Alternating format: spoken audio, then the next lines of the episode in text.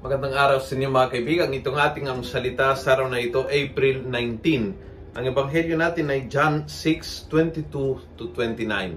Ako po si Father Luciano Feloni, Paris Priest ng Kristong Hari sa Diocese of Novaliches. Sabi ng ebanghelyo, then the people asked him, What shall we do? What are the works that God wants us to do? And Jesus answered them, The works God wants is this, that you believe in the one whom God has sent. That you believe in the one who's, who God has sent. Naniniwala ka ba kay Jesus? Sabihin niyo, Aba, Father, siyempre. Well, teka muna. Sagutin mo itong second question.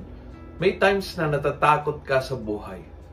May times na medyo nalulungkot ka. May, may times ba na medyo nakita mo na medyo madilim ang iyong kinabukasan. May times ba na nawawala ka ng pag-asa?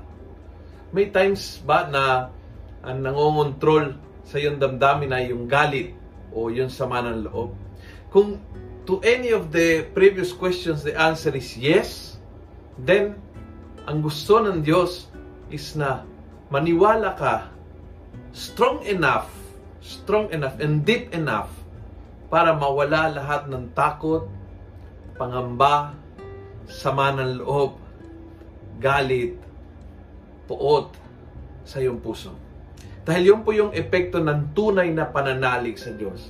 Ay hindi lang ito kaalaman na si Jesus ay buhay, kundi pagtitiwala sa Jesus na buhay.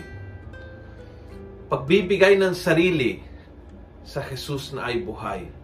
Paubaya ng buhay sa kamay ni Jesus na ay buhay at may plano. Pagbibigay ng damdamin ko sa pagsunod sa gusto ni Jesus ang Panginoon na buhay. Yung ang point. Yung paniniwala is not only knowing but is trusting, is following, is entrusting yourself. Kaya magandang tanungin, anong aspeto ng buhay ko na hindi pa lubos, ganap at talagang malalim na sumasampalataya kay Jesus. These are areas for evangelization sa sarili nating buhay. Kung nagustuhan mo ang video ito, pass it on. Punuin natin ng good news sa social media. Gawin natin viral araw-araw ang salita ng Diyos. God bless.